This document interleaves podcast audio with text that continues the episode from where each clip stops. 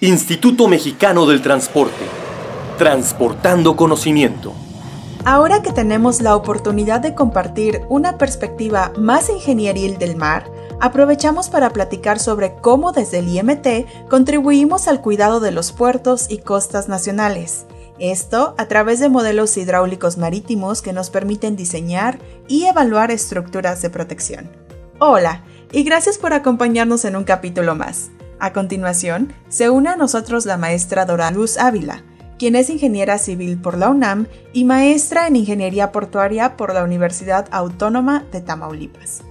Dora ha sido profesora de materias como hidráulica de canales, geohidrología y sistemas hidráulicos, Lleva más de 34 años de experiencia en hidráulica marítima y actualmente colabora en el IMT como la responsable de proyectos del Laboratorio de Ingeniería Fluvio-Marítima de la Coordinación de Ingeniería Portuaria y Costera en este instituto.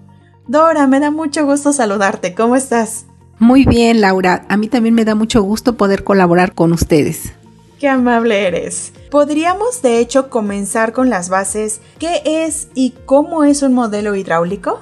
Bueno, pues un modelo hidráulico es una representación a escala de un prototipo. En nuestro caso son representaciones de puertos y costas que realizamos en canales y tanques de oleaje. Actualmente, nuestras instalaciones cuentan con un canal de olas de 50 metros de longitud, 0.6 metros de ancho y un canal de olas de 35 metros de longitud y 5 metros de ancho. Contamos también con dos tanques de olas, uno de 40 metros de longitud y 16.4 metros de ancho y el otro de 43 metros de longitud y 29 metros de ancho. También contamos con un canal de flujo que estamos equipando. Este canal tiene 50 metros de largo, 2.5 metros de ancho y 2 metros de profundidad.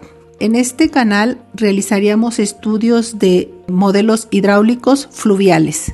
O sea, básicamente ustedes tienen varios modelos de puertos que son muy semejantes a la realidad respecto al comportamiento del mar. En ese sentido y generalmente, ¿qué tipo de problemas podemos resolver a través de esta clase de modelos? Bueno, pues podemos resolver problemas de erosión y asolvamiento en los litorales, problemas de asolvamiento en canales de acceso a los puertos, problemas de agitación en el interior y en el acceso a los puertos, así como estudios de estabilidad estructural de los rompeolas, escolleras y espigones. Uy, ok, es que voy ganando mucho vocabulario en estas sesiones. ¿Qué es asolvamiento? Es cuando existe depósito de arena en las playas o en canales de acceso a los puertos. Por ejemplo, cuando dicen se asolvó la desembocadura del río. Esto quiere decir que se acumuló arena entre la unión del río con el mar, evitando, por ejemplo, que las lanchas de los pescadores puedan navegar libremente hacia el mar o viceversa. O sea que existe un, tapón de arena a la hora de que el río fluye hacia el mar. O sea, es como quedar estancado. Así es. Y es que también mencionas problemas de agitación en el interior del puerto. ¿Tiene que ver con que el mar esté muy intenso y quizás dañe algo? Eh, no precisamente. Por ejemplo, cuando se realiza el proyecto de un puerto se diseñan en planta los rompeolas que van a protegerlo. Estas estructuras deben de permitir que los barcos naveguen y operen en el puerto sin ningún problema, por lo que se estudian diferentes longitudes y orientaciones de los rompeolas hasta encontrar cuál es la opción que permite que el puerto opere de manera más eficiente sin presentar problemas de agitación en condiciones de oleaje medio, porque cuando se presentan oleajes intensos producidos por huracanes o ciclones, el puerto se cierra a la navegación y no opera mientras duren estas condiciones de oleaje. Órale. Y este asunto de los rompeolas que mencionas, al menos por el nombre, me imagino que sirve para hacer como una casita al puerto, ¿no? Como para protegerlo de la fuerza del mar. Podríamos decir que sí. Es como cuando tienes algo entre tus brazos y quieres que nadie lo toque y lo proteges y lo abrazas así para que nadie se le acerque, más o menos. Qué buen ejemplo, Dora, muchas gracias. Y eso me lleva a la siguiente duda. ¿En qué consiste un modelo hidráulico de agitación? Bueno, un modelo hidráulico de agitación consiste básicamente en medir las diferentes alturas de ola que se presentan en el acceso y en el canal interior de un puerto para calcular el coeficiente de agitación de oleaje en el puerto. Con las alturas de olas medidas podemos calcular los porcentajes de operatividad de una embarcación atracada a un muelle de manera mensual, estacional y anual. Dependiendo del tipo de embarcación que atraque en el muelle, existe una altura de ola permisible para que pueda operar Esto es que puedan realizar actividades de carga y descarga. Eso quiere decir que si yo soy el capitán de un barco, me vengo acercando al muelle, pero el mar está muy agitado, alguien me va a decir que me espere un ratito, no sé si horas, días o hasta semanas, hasta que sea seguro acercarme. ¿O significa que sí me puedo acercar y ahí me puedo quedar, pero no puedo ni bajar ni subir nada hasta que sea seguro? Así es. Existe una zona que le llaman zona de fondeadero. Esta zona está un poco retirada de, del puerto. Ahí es donde se esperan los barcos si es que no hay condiciones óptimas de oleaje para que pueda accesar al puerto. Wow, ¿y esto llega a ser semanas de espera? Generalmente no, porque es más o menos el tiempo que tarda en pasar un huracán o un ciclón. Puede ser dos, tres días como máximo.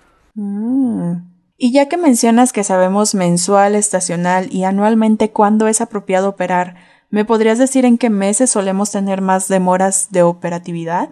Esto de la operatividad se estudia de manera particular para cada puerto. Depende de la ubicación del puerto, las condiciones de oleaje que se presentan en esa zona y dependiendo de todo esto lo asociamos con las eh, direcciones y porcentajes de incidencia de los oleajes y podemos determinar de manera particular los porcentajes de operatividad para cada puerto. Y una pregunta ridícula más, por ejemplo, ¿el Océano Pacífico de verdad es pacífico o, es de los que más problemas tienen al respecto? Bueno, en el Océano Pacífico los oleajes son un poco más altos y los periodos también son más grandes que en el Golfo, generalmente. Entonces no le hace tanta alusión a su nombre, ¿verdad? No.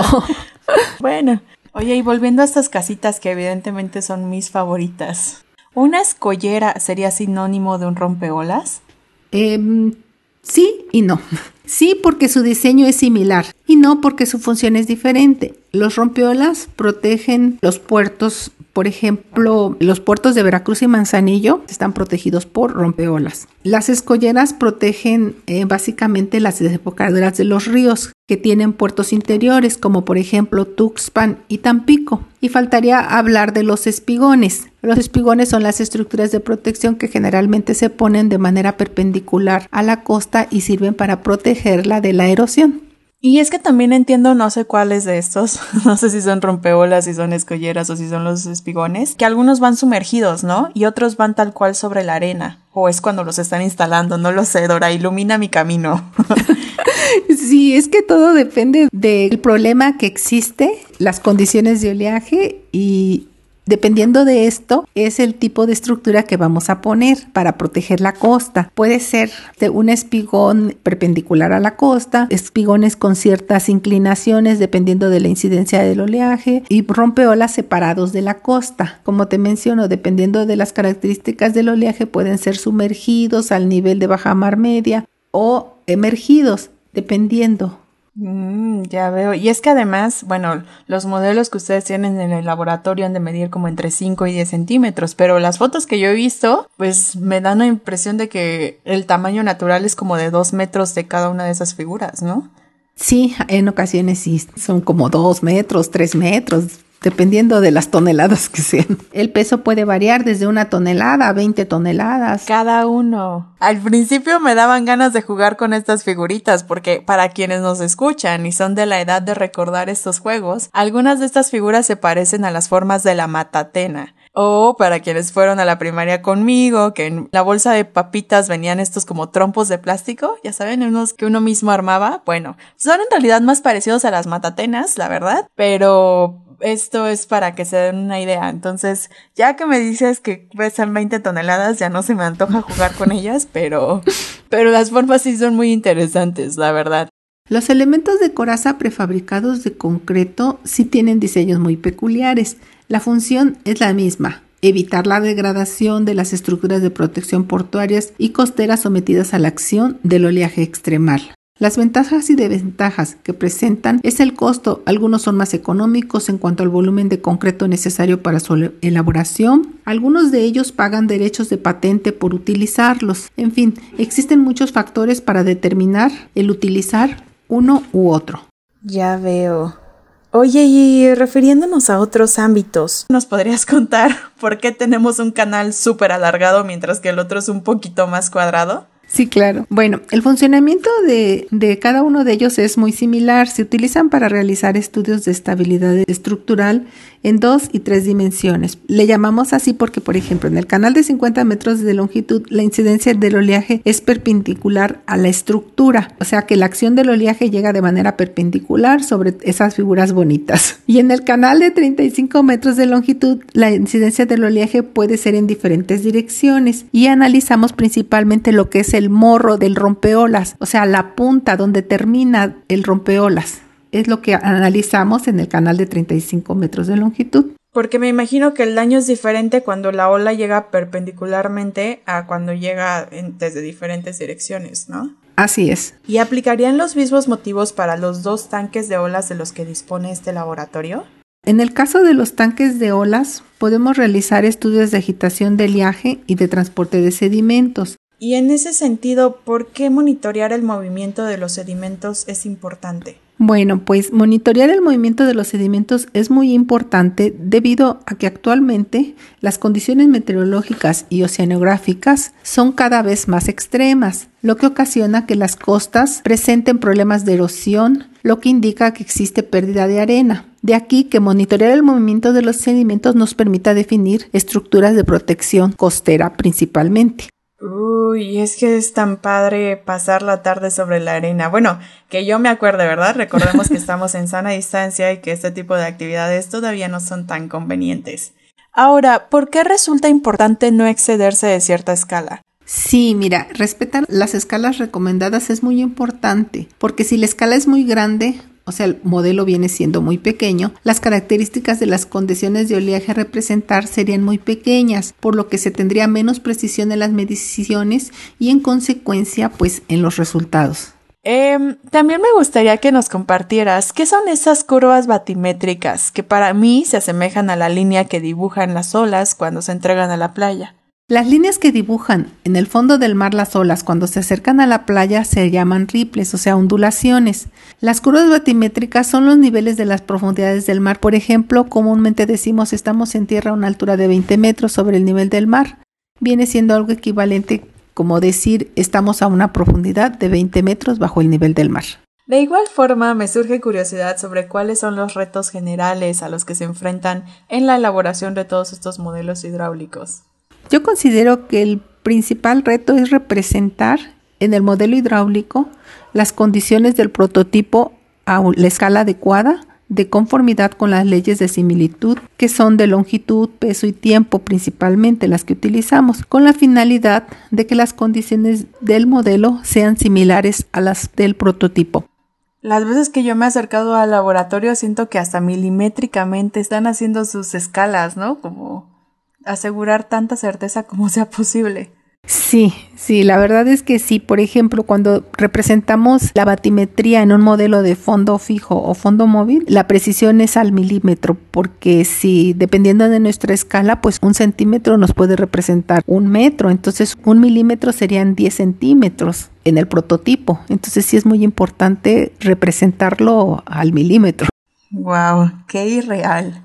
Ahora, cuando ustedes ofrecen publicaciones técnicas, que vamos, son proyectos de iniciativa interna o son proyectos que el cliente está de acuerdo en compartir los resultados, ¿qué tipo de temas se abordan eh, dentro de estas publicaciones? Generalmente, por ejemplo, hemos desarrollado una publicación técnica de cuantificación de, de, transporte de sedimentos por medio de trazadores fluorescentes. También hemos realizado algunos artículos, uno de estabilidad y respuesta hidráulica de rompeolas de pared vertical, que aquí en México pues no se han realizado todavía. Efectos de mar de fondo con los coeficientes de reflexión para estructuras y aplicación del modelo de Eigenfunción empíricas en el estudio de la evolución de la línea de costa. Órale, qué profundo, Dora. No sé si hay algo más que te gustaría compartirnos. Pues sí, sí, sí me gustaría eh, hacer una invitación a los jóvenes que se encuentran estudiando, que son recién egresados de la carrera de Ingeniería Civil, que se interesen en el área de hidráulica marítima, ya que es un área muy interesante, con muchos retos y que somos pocos ingenieros que estamos trabajando en este tema y que pues es muy importante dejar, como dicen, escuela para los jóvenes. Claro, y es que honestamente yo no había considerado que un ingeniero civil podría tener eh, pues los conocimientos necesarios para también colaborar dentro del área de hidráulica marítima. Qué interesante. Así es. Ojalá más jóvenes se animen a alimentar esta área de estudio tan importante para nuestra nación. Pues muchísimas gracias Dora por haber compartido esta sesión con nosotros. No, de nada, un gusto para mí poder participar y gracias por la invitación. Gracias Dora. No dejamos de invitarlos a visitar nuestras redes sociales, nuestro canal de YouTube y por supuesto el sitio web gov.mx imt para consultar todo lo que los investigadores de este instituto ofrecen en acceso gratuito. Nos escuchamos en la próxima sesión. Que sigan con bienestar. Instituto Mexicano del Transporte